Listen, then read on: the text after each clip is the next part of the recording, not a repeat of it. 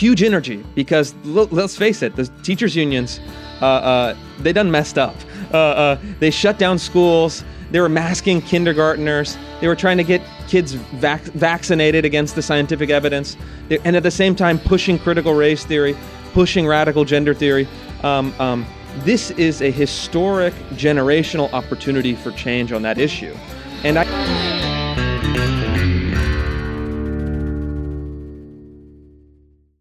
Welcome back to the Kevin Roberts Show. You know, all of our guests are great.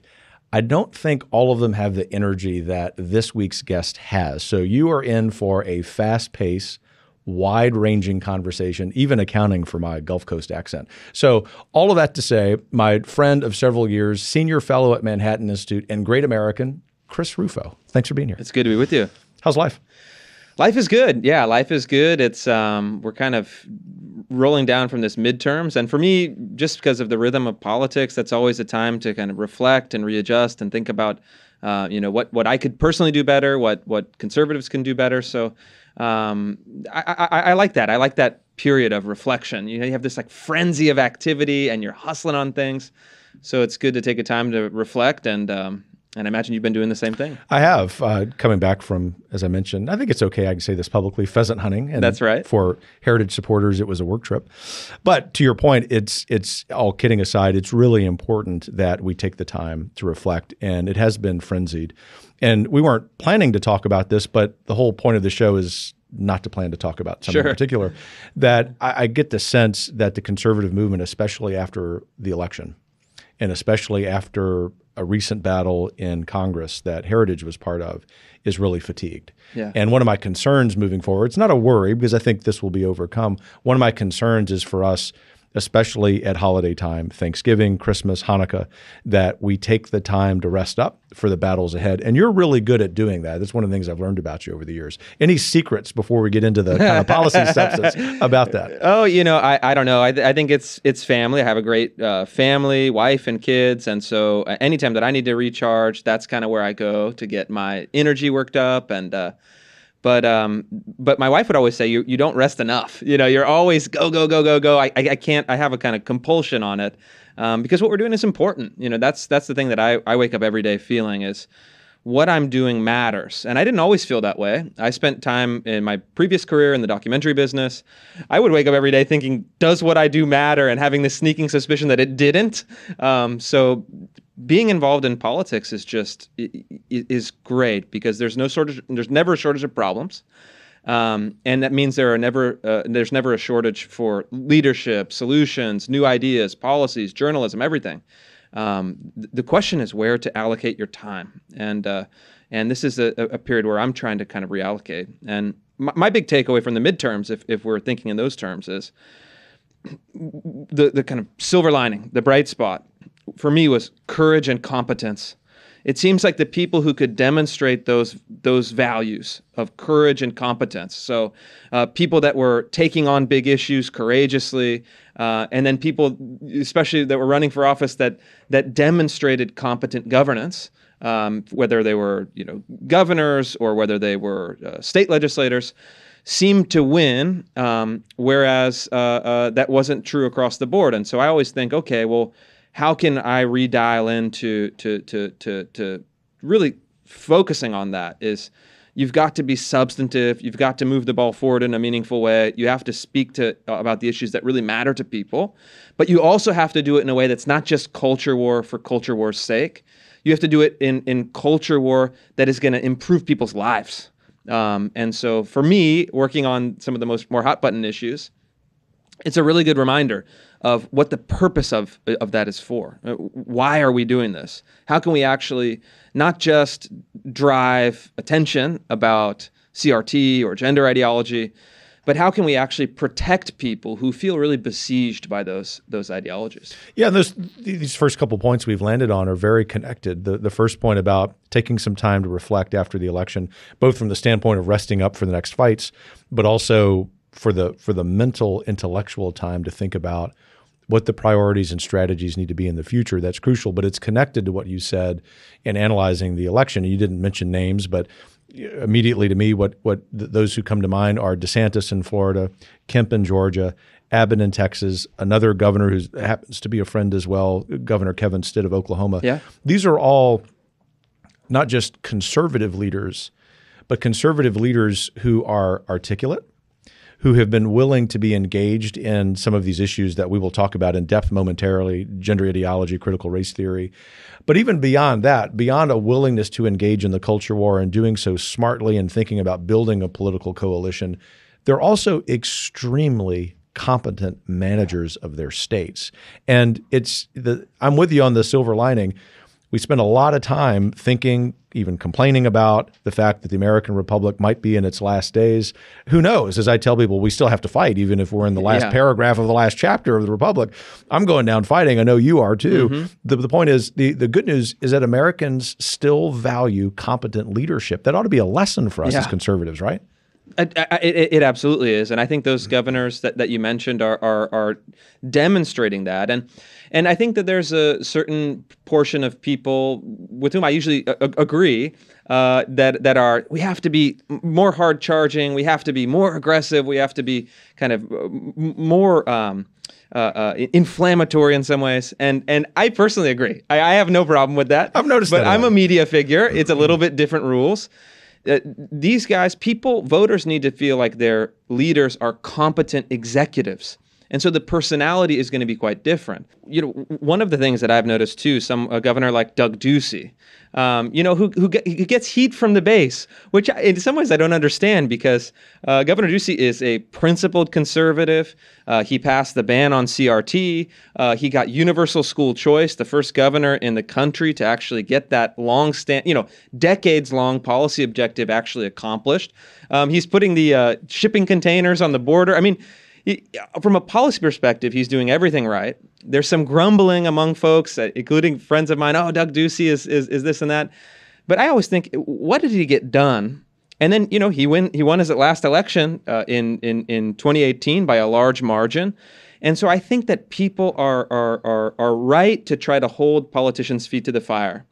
But I think we should really be careful in evaluating their work based on what are they actually delivering and getting done. And it seems like the politicians that are capable, competent, substantive, delivering an agenda, like DeSantis in Florida is the, kind of the prime example, are rewarded by voters. So we shouldn't fall into despair because I think that actually the solution, the answer, is really right there in front of us. Um, but it takes a, a bit of self discipline, a bit of restraint, a bit of those other qualities um, that we have to balance with that passion and aggression and, and, and fight. What an excellent point. You know, Governor Ducey was a fairly recent guest on this show, and I was struck by a couple of things. The the first was, although he didn't use the word, I, I guess it's just the, uh, the the sports fanatic in me. It's about the scoreboard. Yeah. And when you look at what he did in his two terms as governor of Arizona, we would be hard pressed to find another governorship in the last half century that was as successful. But the second thing was his humility. Yeah. And and and American voters across the political spectrum, you know, maybe not on the radical left, but maybe even some of them really respect that. Yeah. And I think it's a lesson for us, especially knowing that this election cycle was less successful than those of us who do policy, those of us like you who are, are leaders in the media wanted, that we have to be focused on an aspirational vision that's based in policy substance. Yeah. I, I, I agree. And I think that that is something that I'm certainly trying to work on and to try to think of how can we actually translate this tremendous energy on our side um, and, and, and, in, and in very justified outrage, but translate it into something conse- something consequential, something that really is meaningful for people. And I think you know, and and, and Governor Ducey is, I mean, he he he he kind of made his fortune running an ice cream business. I mean, he's a nice guy. Um, he's a humble guy. He's a person you can really talk to uh, uh, over lunch and really uh, have a, a, a meaningful exchange. And I think that uh, his record really shows. And I'm hoping that he spends some time uh, uh, working with other governors, other legislators to kind of share some of his wisdom. And and I, I followed the school choice vote quite closely. Did some reporting on it. And, and and it's also what are the mechanics of government? How do you get your own coalition on board? How do you how do you get legislation uh, through? And I think too often, and maybe the lesson uh, of this election cycle is, um, that gets a bit lost. It gets lost in some of the the more surface level spectacle. Um, and you know, spectacle is a perfect word. And, and, and look, I love the spectacle. I, I, I love the spectacle. I respect the spectacle. Uh, you often um, generate I, the spectacle. I, generate the spectacle. The spectacle is my business, uh, uh, in in a lot of ways. But uh, I I think that um, the spectacle vanishes uh, uh, quickly, um, and you have to tether it to something deeper. Um, and that's kind of the the the the, the real trick uh, that I try to do. Don't always don't always do it perfectly. Don't always do it do it right. But always try to say, how can you capture the spectacle and then immediately anchor it into something that is more robust, more meaningful, more substantive. Um, and so, how can you catch the headline on something salacious, which is again my stock and trade? I I, I don't feel like it, like it's. Uh, I think it's it's it's how the world works, uh, and I think it's good in many ways to be able to generate that. But then say, and this is where you should go with it because we don't want conservatives to feel outrage that can, then gets internalized. That's when you feel despair. That's when you have even some conservatives. Uh, America is a bad country. Are you seeing this? I'm seeing these uh, places profoundly. And America is is an awful country. I'm not proud to be an American. It's like we have to it, we have to take those people back from the abyss. That's a dangerous place to go. Um, and so we have to take people. Hey, there are big problems, but then we have to lead them uh, towards some positive vision. It's dangerous politically. It's dangerous socially because people get really isolated. This is a problem yeah. with with young men of, of, all ethnic backgrounds, and it's also a problem spiritually. And and so there's nothing good that can come from that despair. And and I think the the connection between the level of despair that a lot of conservatively minded Americans feel with the spectacle in the bad sense of the phrase. By that I mean elected leaders or people who want to be elected leaders talking about issues, framing them in ways that really is spectacular. Yeah. But missing substance was rejected yeah. this cycle. And not every friend on the right is going to want to hear that assessment from me, yeah. but it happens to be true. I, I, I, agree, yeah, and I always uh, feel you want to approach our own coalition delicately, right, and respectfully. But I mean that that really is the lesson, and uh, I, I, think too some of the issues that people focused on in the ele- in, in this election cycle were not important for voters, um, and I think that. Uh, look, uh, winning is important. You know, the the point is to win. To take back America, you, we got to win elections. You got to win elections, and so so what is actually working with, for for people? What is actually working in in the arena? Uh, it, it, it are, are two important questions that I think were answered by voters, and I think that someone like Ron DeSantis in Florida, for me, uh, I've had the chance to work with the governor and his team on a number of issues and policy proposals. I mean, he he dials in the uh, kind of culture war fight and the public policy fight in a really brilliant way. This is uh, uh, someone who um, is also has a mind for public policy, and uh, guess what? That actually helps. Uh, it helps to actually Music know to and care about the policy. Uh, you know, I know I, I, I, wrote a recent op-ed and you know tra- traveled with him to introduce the Stop Woke Act, kind of controversial, uh, but I think important legislation. And he shows up at the tarmac with a Red Bull uh, and a stack of policy papers. And I said, "This is my guy. Like this is this is fantastic. This is what I like to see. Someone you know reading policy papers in, on the plane in the morning." And and and and I think that the the voters rewarded him overwhelmingly because he's done he's done things that uh, he's look he's not above the spectacle uh, and none of us are um, but he always then delivers for his people for his voters uh, and is extremely competent the hurricane response, counting all the votes within a few hours. Uh, you know, who would have thought?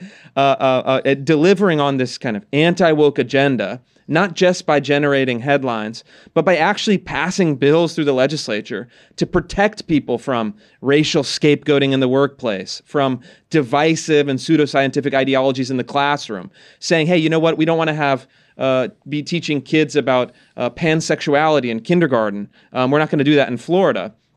And I think that um, that ability to wage culture war as public policy is such a model for the way forward.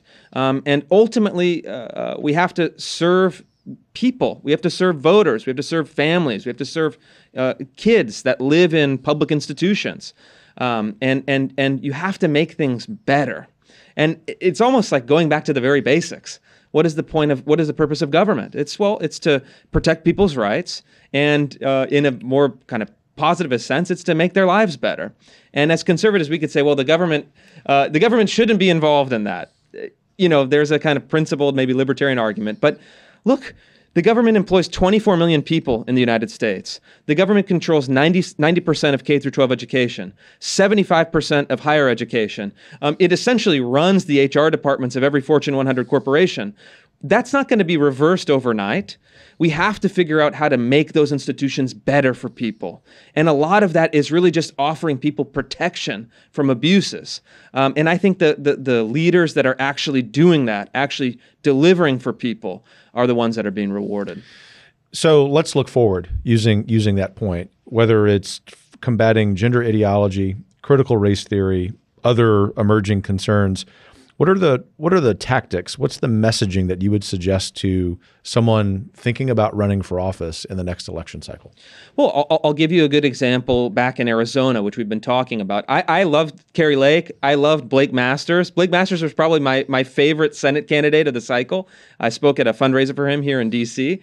Um, uh, and so it was sad to see them lose. Uh, uh, uh but there was another guy who ran for state superintendent of education, Tom Horn. I met him at an anti CRT event a year ago. He's an older guy, uh, uh, kind of um, uh, uh eccentric, uh, but deeply conservative. He understand he went and he ran a simple campaign. I'm, I'm sure he had no budget uh, against an incumbent superintendent. He said no CRT, no DEI, um, um, and, and no kind of racialist ideology in education. That was his platform, and he won.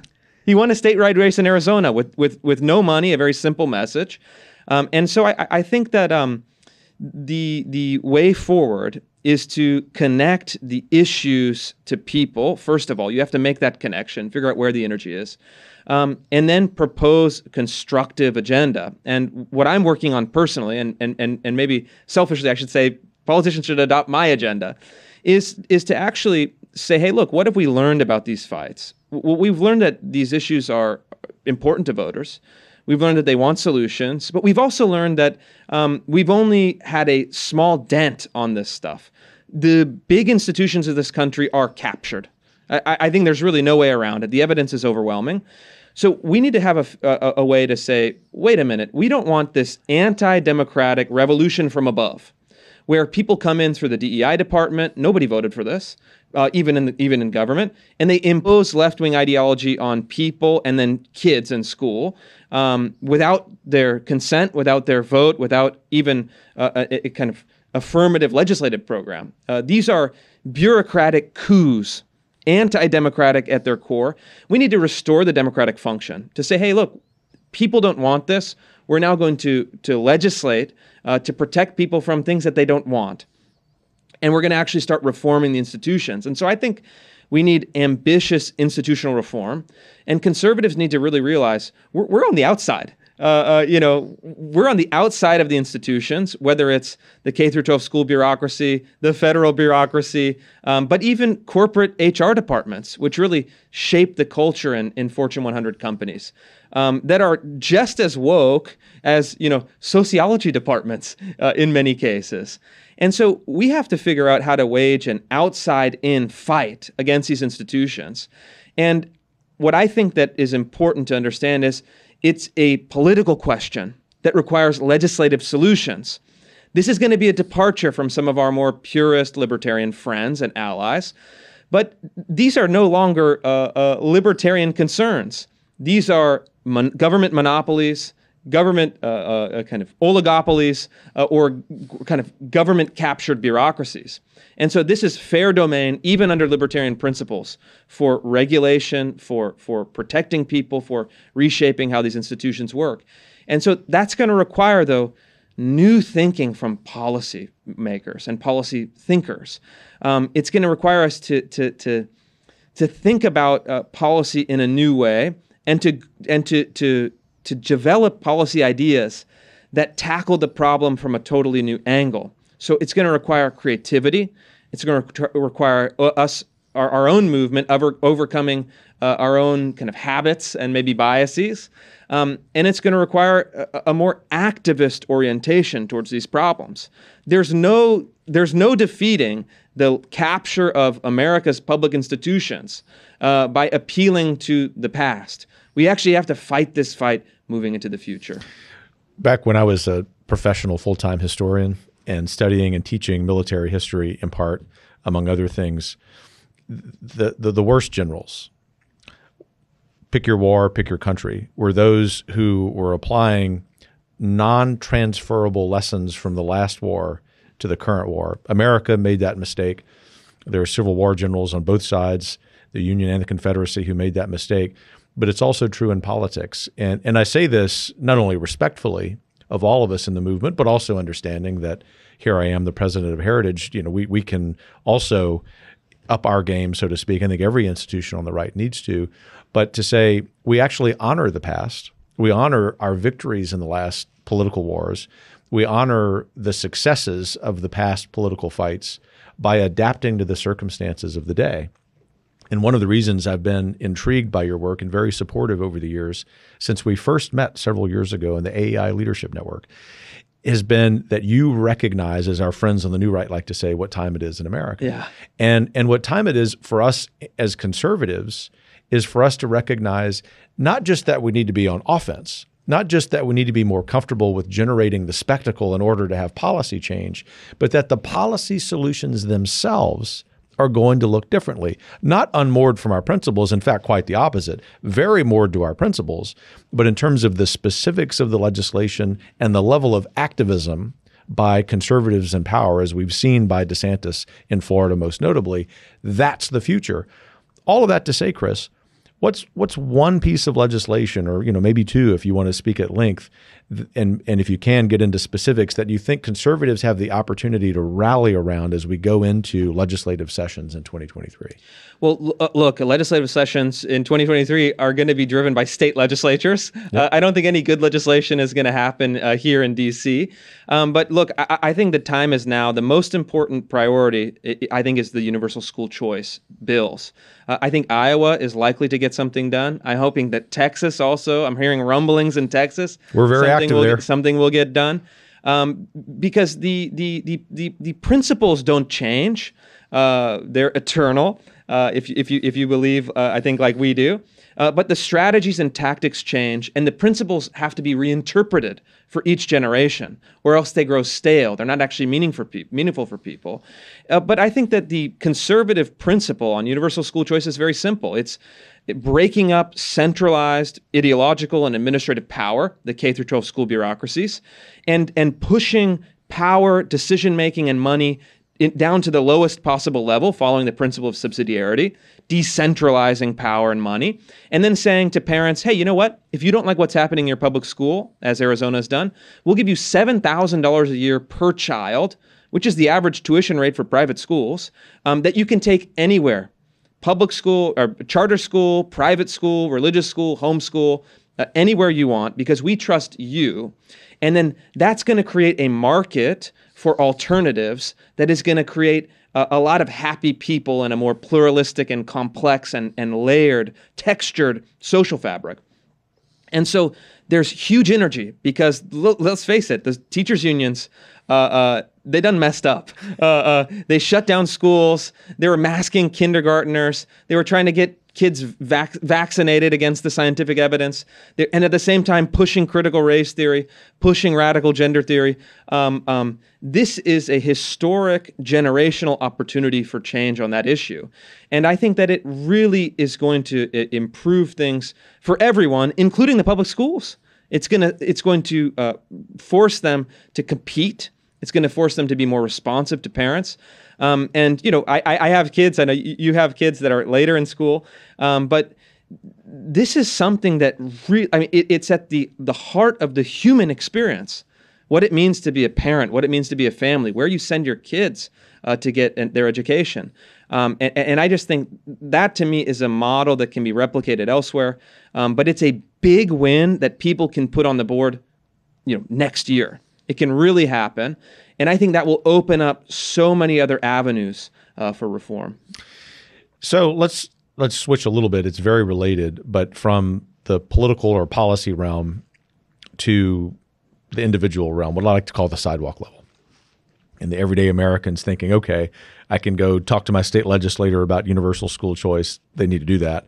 But we also need to, I think, as a movement, be better at explaining how to encourage conservatives to have different behavior as it relates to the institutions in their lives. And I have become very hostile, openly hostile to most institutions of this country, perhaps evidenced by the fact that I've started a K through 12 school because I didn't think the Catholic schools in my town were worth anything theologically or academically. And as a result of that school opening, I'm not trying to take credit for this, the faculty should. The other schools are starting to improve. And secondly, leading an upstart new Catholic college for the same reason. All of that to say, I've become enamored with the idea that there are many institutions in this country that just need to fail. And the hard part for us as conservatives, because we we honor the past, we honor the people and the ideas in the institutions that cultivated us, is to recognize that about our alma maters.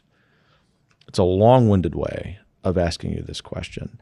Do conservatives, as they adopt this more activist stance relative to policy, also need to be more activist when it comes to kicking the bad institutions into the sea and leaving them behind. They do. And the alma mater question is something that just boggles my mind. I talk to people all the time that say, oh, yeah, I gave, you know, $50 million to my alma mater.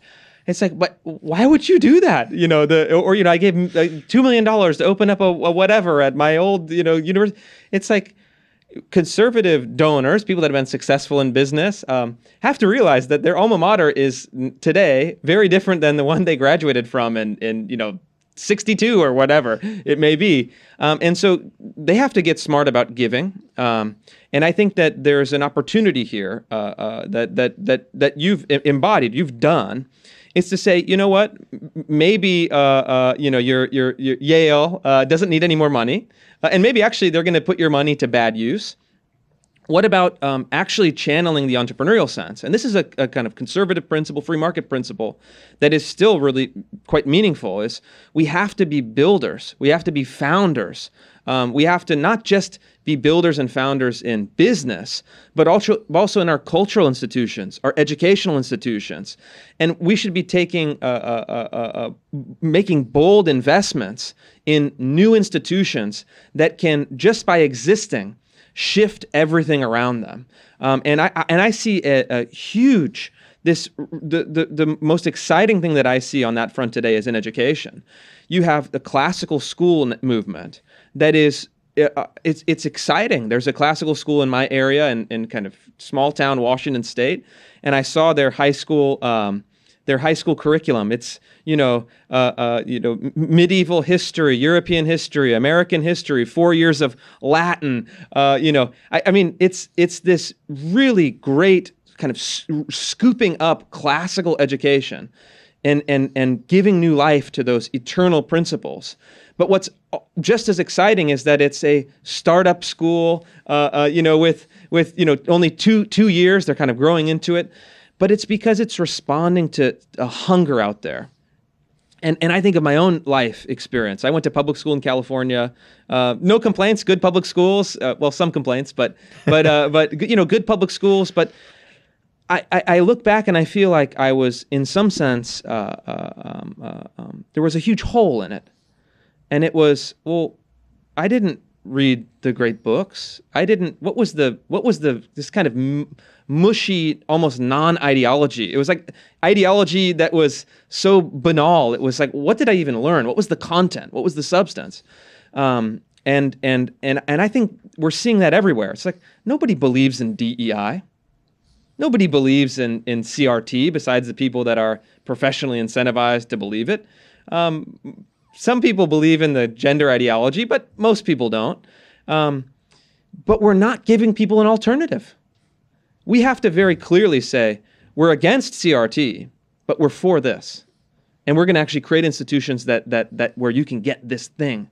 Um, uh, it's classical schools. It's uh, um, something that has uh, uh, uh, uh magnetism. We have to create a magnetic movement and magnetic institutions.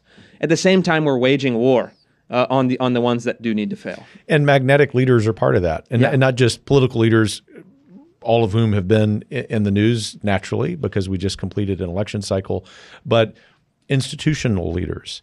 Uh, one of the things that makes me very optimistic about the future is the classical schools movement across all all faiths. You Yeah. know, from from Orthodox Jews to evangelical Protestants to the world that I know well, Catholic classical schools, but also that we're forming new heads of school mm-hmm. because when when I was leaving the school that that I founded in Louisiana to, to become the president of the small college in Wyoming, the biggest fear that we had was we've luckily found a great successor, but for other schools like ours, what are the sources of those? Because just to put a fine point on this, I think it's probably true that you need to take every college of education in this country, select all, delete, and start over. And this is from a fifth generation teacher. But the good news is that we now have, just in the last decade, at least four or five new training programs for classical teachers and for heads of school. That's what you're that's the point you're making about leaning into building institutions Yes. not wasting time and energy, money on institutions that have already failed us because the left has concluded, they have successfully concluded their long march through our institutions. I, I, I, I 100% agree. And look, cr- creative destruction is the, the reality that inevitably happens and has to happen. And you have to manage it in a way that, that leads towards something better. Um, we need some destruction. Uh, there are institutions that need to be destroyed. I think uh, graduate schools of education are one of them. I think you could actually wipe them out uh, by just uh, uh, changing teacher licensing uh, laws. There's some ways where you could kind of reduce the. They, I mean, they have a cart. They're a cartel. You have to get the credential. You have to do this. You're required to, to do that. Um, it's not free market. It's not. It's not uh, uh, any- anything that we should support in any way. It's also abysmal education. Oh, I mean, abysmal. It's so bad. Yeah. It, I mean, it's it's you know the number one assigned book is Paulo Freire's Pedagogy of the Oppressed. You know, Brazilian Marxist who called the Chinese Cultural Revolution you know the most genial solution of the century. You know, murdering and and displacing millions of people in the name of communism is is the uh, the kind of cornerstone text uh, in American graduate schools of education, uh, which which most people I think would be surprised to hear. But you're going to have kids. You need to have educators. You need to have headmasters. You need to have administrators that are capable people. So let's let's create those alternatives. And then the more controversial sense, but something that I'm convinced and I'm trying to make the argument is, you also need to create patronage networks. And uh, let's face it, the government spends a lot of money. The government, whether you like it or not, will spend a lot of money next year. Why don't we shift that money towards good things rather than bad things? I, I'm trying to say it in as simple a way as possible. And I think universal school choice, again, it's a it's a, a voucher, it's a, a government subsidy for families. Um, uh, in in a pure free market sense, you could say, I have friends say, well, the government should have no place in education at all. That's not going to happen. So let's subsidize good things uh, and, and and and create negative incentives towards bad things. Um, this is something we have to get maybe more comfortable with, and do it judiciously, do it wisely. Um, but but look, right now we subsidize almost all bad things, and then we're surprised that things are are, are not going well.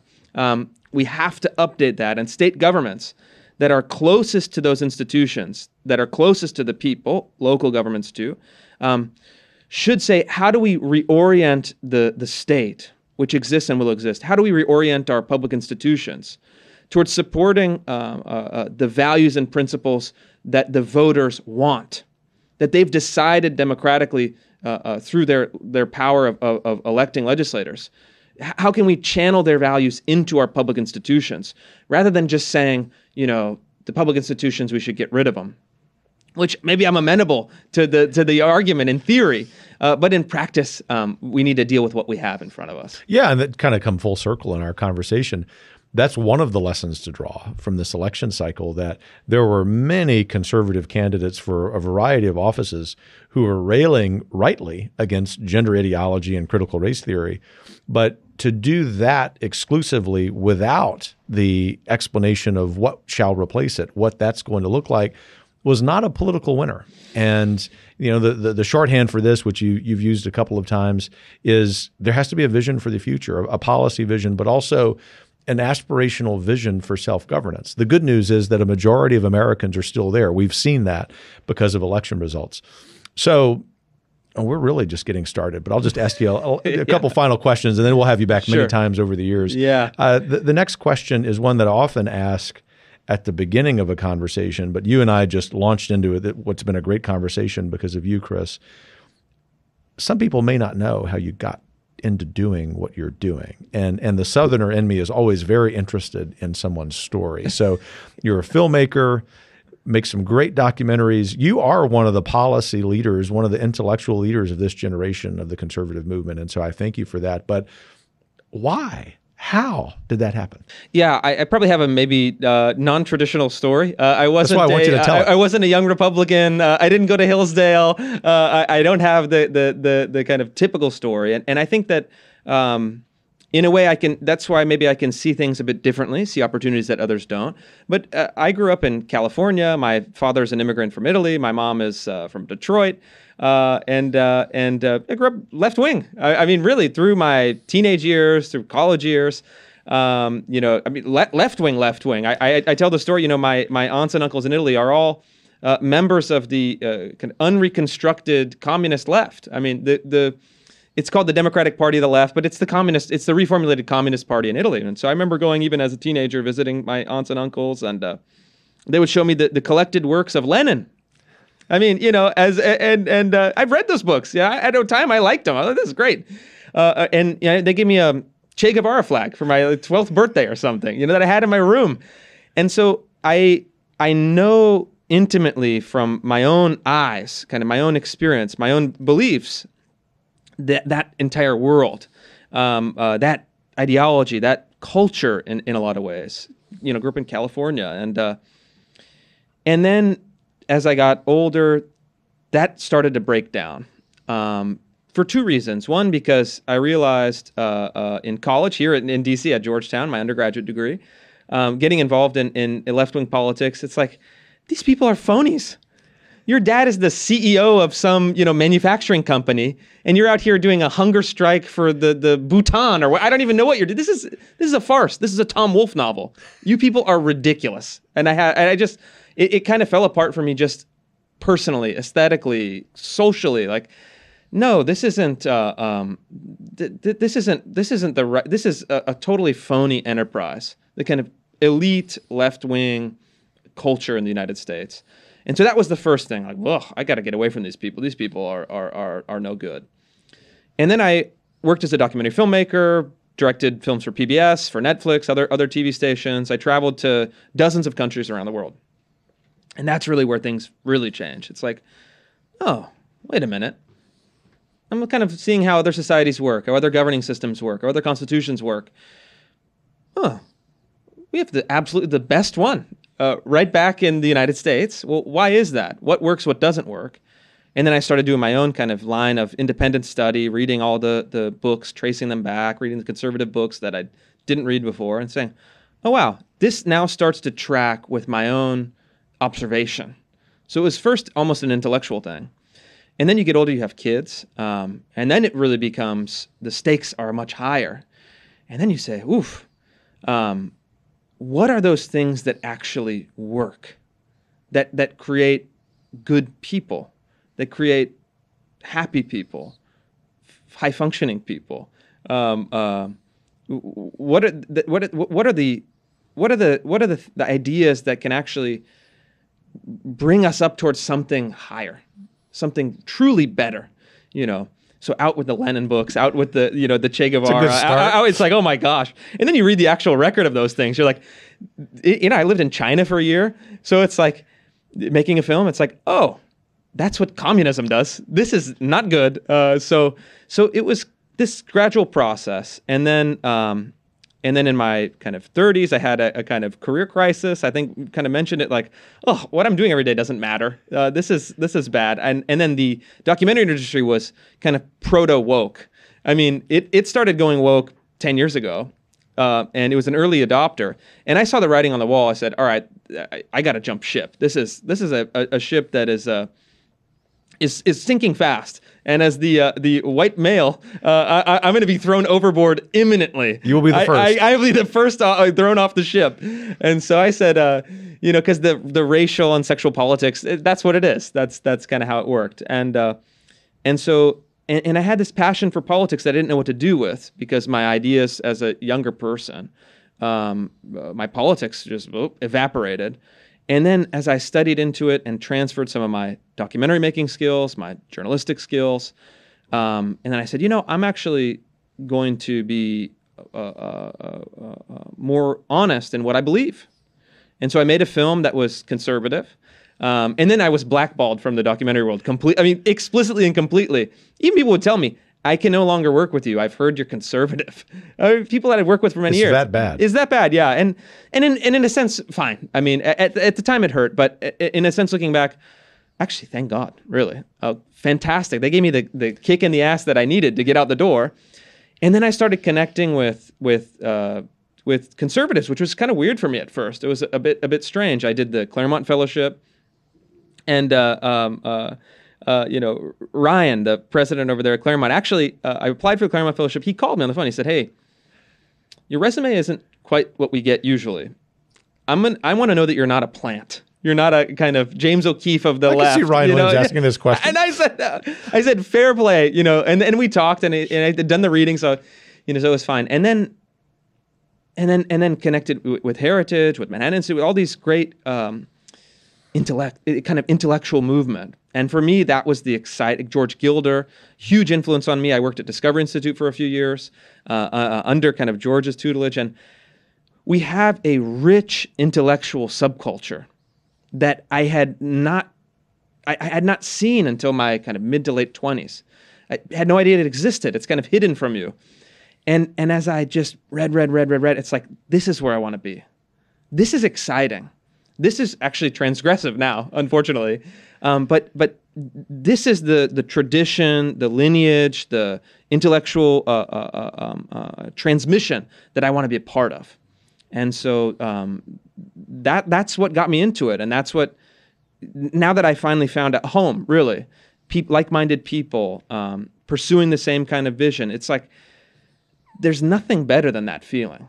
When you're clicked in with people, you're working towards something productive, you're in the trenches with them, you're fighting for the same thing.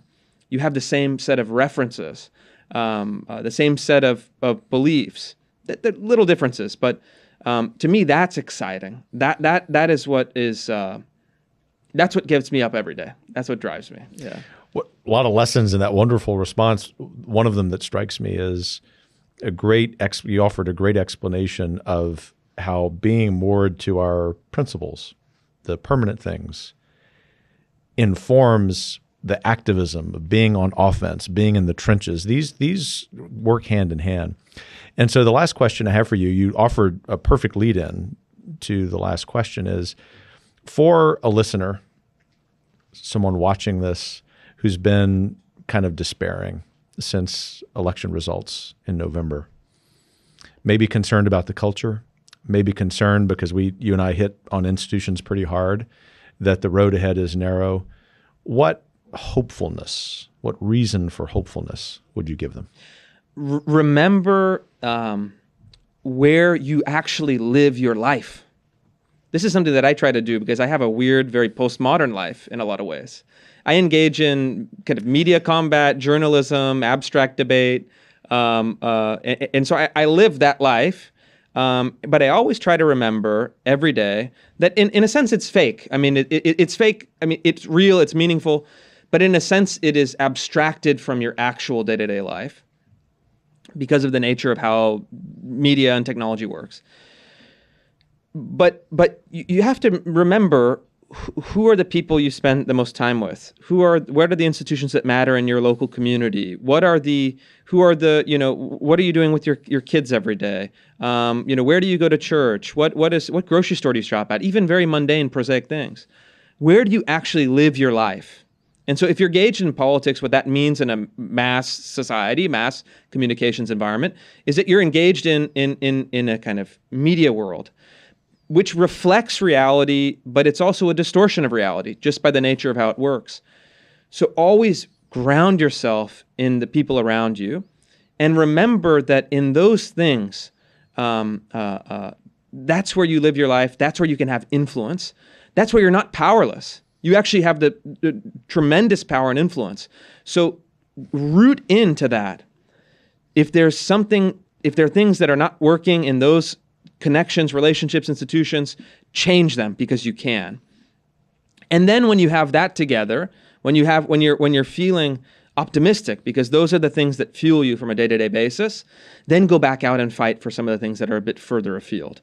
Um, and, and, and then support your fighters, support your champions. You know, uh, support people like me, support people like the staff at, at, at Heritage that are fighting that more abstract fight on your behalf. But but remember that that your life and the life of people is still good in this country. I, am optimistic. I, I think that people are scared, people are worried, people feel besieged. Um, we we have to work on creating barriers and protections for people, pushing that stuff back. Um, but people have to ultimately take ownership of their own day-to-day life in as as it's lived in in in that organic flesh and blood way. And so I think always remember um, that okay, this is where I live, this is what I do, this is the, the the these are the people and the institutions around me, and I think that that's where you have to draw that sustenance and um, and then be honest with yourself. Uh, uh, uh, it, it, I think for most people, if they actually say, well, actually, when I think about it, those things are all good still. And, and they're not perfect. They need protection. They need reform. But, but I, I just say start there. Um, because you can rage about what happens in DC, and I, I do, you do, I'm sure, even more than I do. Um, but, but for most people, I, I, think it's really about, in some ways, a, a, a, a retreat. As some of us are, are charging the barricades, I, I, think that the, the the thing that we have to also do is, in a sense, retreat to our own our, our own organic lives. Um, and uh, and then some of us, and I, I, think we've talked about this too, is some of us have to do both. Uh, it's very confusing uh, sometimes, but but y- you have to do it. Um, and I think even for our friends who are in the kind of policy sphere, media sphere, political sphere, elected sphere, in, in some ways, it's almost more important for them to do the same. Otherwise, you kind of get caught in, in, in, the image and the spectacle, and you mistake it for your actual life. There's a lot of that that goes on, yeah. and uh, what a what a tremendous set of of recommendations. So, Chris Rufo, thanks for joining me. Good to be here, and thanks so much for what you're doing. So, I know you enjoy that conversation as much as I did. We we can guarantee that Chris will be one of our return guests Thanks for making the Kevin Roberts Show possible. If you've not yet given us a rating, you know this the one part of socialism we like is just five star ratings. So please do that. In all seriousness, keep your chin up. We're going to take back this country, and we'll be back with you soon. Take care.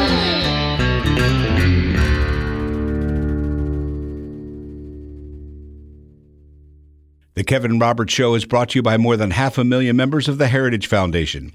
The executive producer is Crystal Kate Bonham. The producer is Philip Reynolds. Sound design by Lauren Evans, Mark Guiney, and Tim Kennedy. For more information and to subscribe, please visit heritage.org.